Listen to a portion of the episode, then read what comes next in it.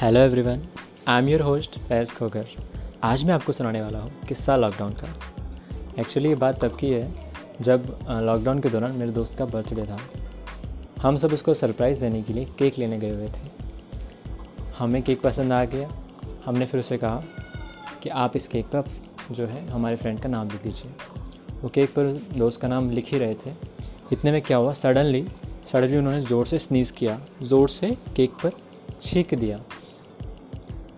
और आप लोग जानते हैं कोरोना का टाइम है और ऐसे में कोई स्नीज़ कर दे कि स्नीज़ एक तरह से एटम बॉम्ब की तरह माना जाता है कि वाह, फट गया इस टाइप कुछ। तो अब ऐसे में सोचा कि इनको बुरा भी ना लगे और केक भी रिप्लेस हो जाए, ऐसा क्या किया? तो हमने कहा, अंकल अंकल, ये रहना दो। चॉकलेट वाला तो हमने पहले भी खाया हुआ है केक आप इसकी बजाय एक काम करो, वो वनीला वाला दो वो बेस्ट रहेगा। तो उन्होंने कहा, नहीं नहीं नहीं, ये बेस्ट है, इसको क्यों ले जाओ, इसको ले जाओ। शायद अंकल समझ गए थे। पर वो ना समझ बनने का कुछ नाटक सा कर रहे थे। हमने उन्हें ज़िद की तो मानना ही पड़ा। बाद में हम उस केक को लेकर तो आ गए, लेकिन दोस्त के दिमाग में बार बार ये फ़िक्र चलती रही। पता नहीं भाई वो केक किसको जाएगा।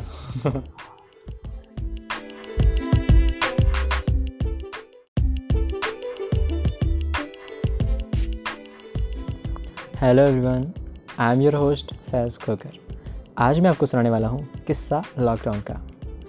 ये बात तब की है जब कुछ दिनों पहले मेरे दोस्त का बर्थडे था। हम सभी दोस्तों ने कुछ प्लान किया था कि चलो इसके लिए कुछ केक लेके जाएँगे कैंडल्स लेके जाएँगे और इसे सरप्राइज़ करेंगे। जब हम केक शॉप पर पहुँचे तो बड़ी मुश्किल से जाके एक एक पसंद आया था कि ये इसके लिए बेस्ट रहेगा यार, अपना खास दोस्त है, जिगरी यार, ये बेस्ट रहेगा। हमने उस हमने जो है केक को चूज़ किया। चूज़ करने के बाद हमने शॉपकीपर से कहा कि आप इस पर हमारे फ्रेंड अभिषेक का नाम लिख दीजिए। वो केक पर नाम लिख ही रहे थे। सडनली उन्होंने केक में स्नीज कर दिया। As you know very well corona का टाइम है और ऐसे में छीक। वाह वाह, तोबा तोबा तोबा। कितनी बड़ी बात हो जैसे। अब वो उन्होंने छीक दिया उन्होंने और फिर नाम लिखने के लिए दोबारा वो ट्राई कर रहे थे और लिखने जा ही रहे थे। तो ऐसे में मुझे तरकीब सूझी कि यार अंकल को बुरा भी ना लगे और केक भी रिप्लेस हो जाए, ऐसा क्या किया जाए?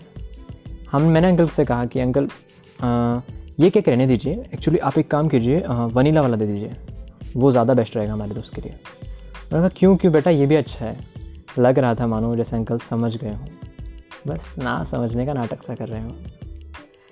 फिर जब हमारी ज़िद पे ज़िद की तो उन्हें केक रिप्लेस करना ही पड़ा। केक रिप्लेस किया, नाम लिखा, और हम तीनों दोस्त स्कूटी से दोस्त की तरफ़ रवाना हो गए।